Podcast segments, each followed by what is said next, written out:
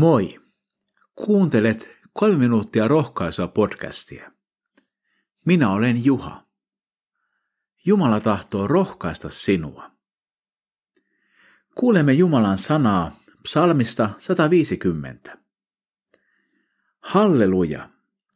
Ylistäkää Jumalaa hänen pyhäkössään.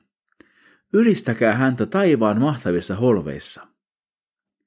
Ylistäkää häntä, hänen väkeviä tekojaan. Ylistäkää häntä, hän on suuri. Ylistäkää häntä raikuvin torvin. Ylistäkää häntä harppua ja lyyraa soittaen. Tällä kertaa käsittelemme psalmeista viimeistä. Aivan kaikkia emme ole ehtineet lukea, mutta tähän asti olemme päässeet. Ja edelleen saamme ylistää suurta Jumalaa. Tässä puhuttiin Jumalan väkevistä teoista. Jumala on toiminut ihmiskunnan historiassa monin eri tavoin.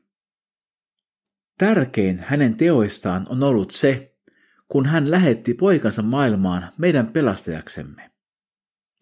Yksistään siinä on enemmän kuin riittävästi syytä siihen, että haluamme sydämestämme ylistää häntä. Sitten psalmi jatkuu.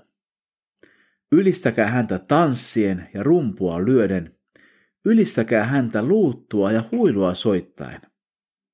Ylistäkää häntä symbaalien helinällä. Ylistäkää häntä riemukkain symbaalein.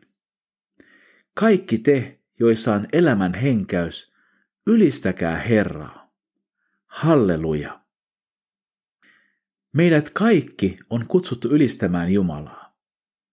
Onhan meissäkin elämän henkäys. Jumala on luonut meidät jokaisen, mutta hän on tehnyt vielä enemmän.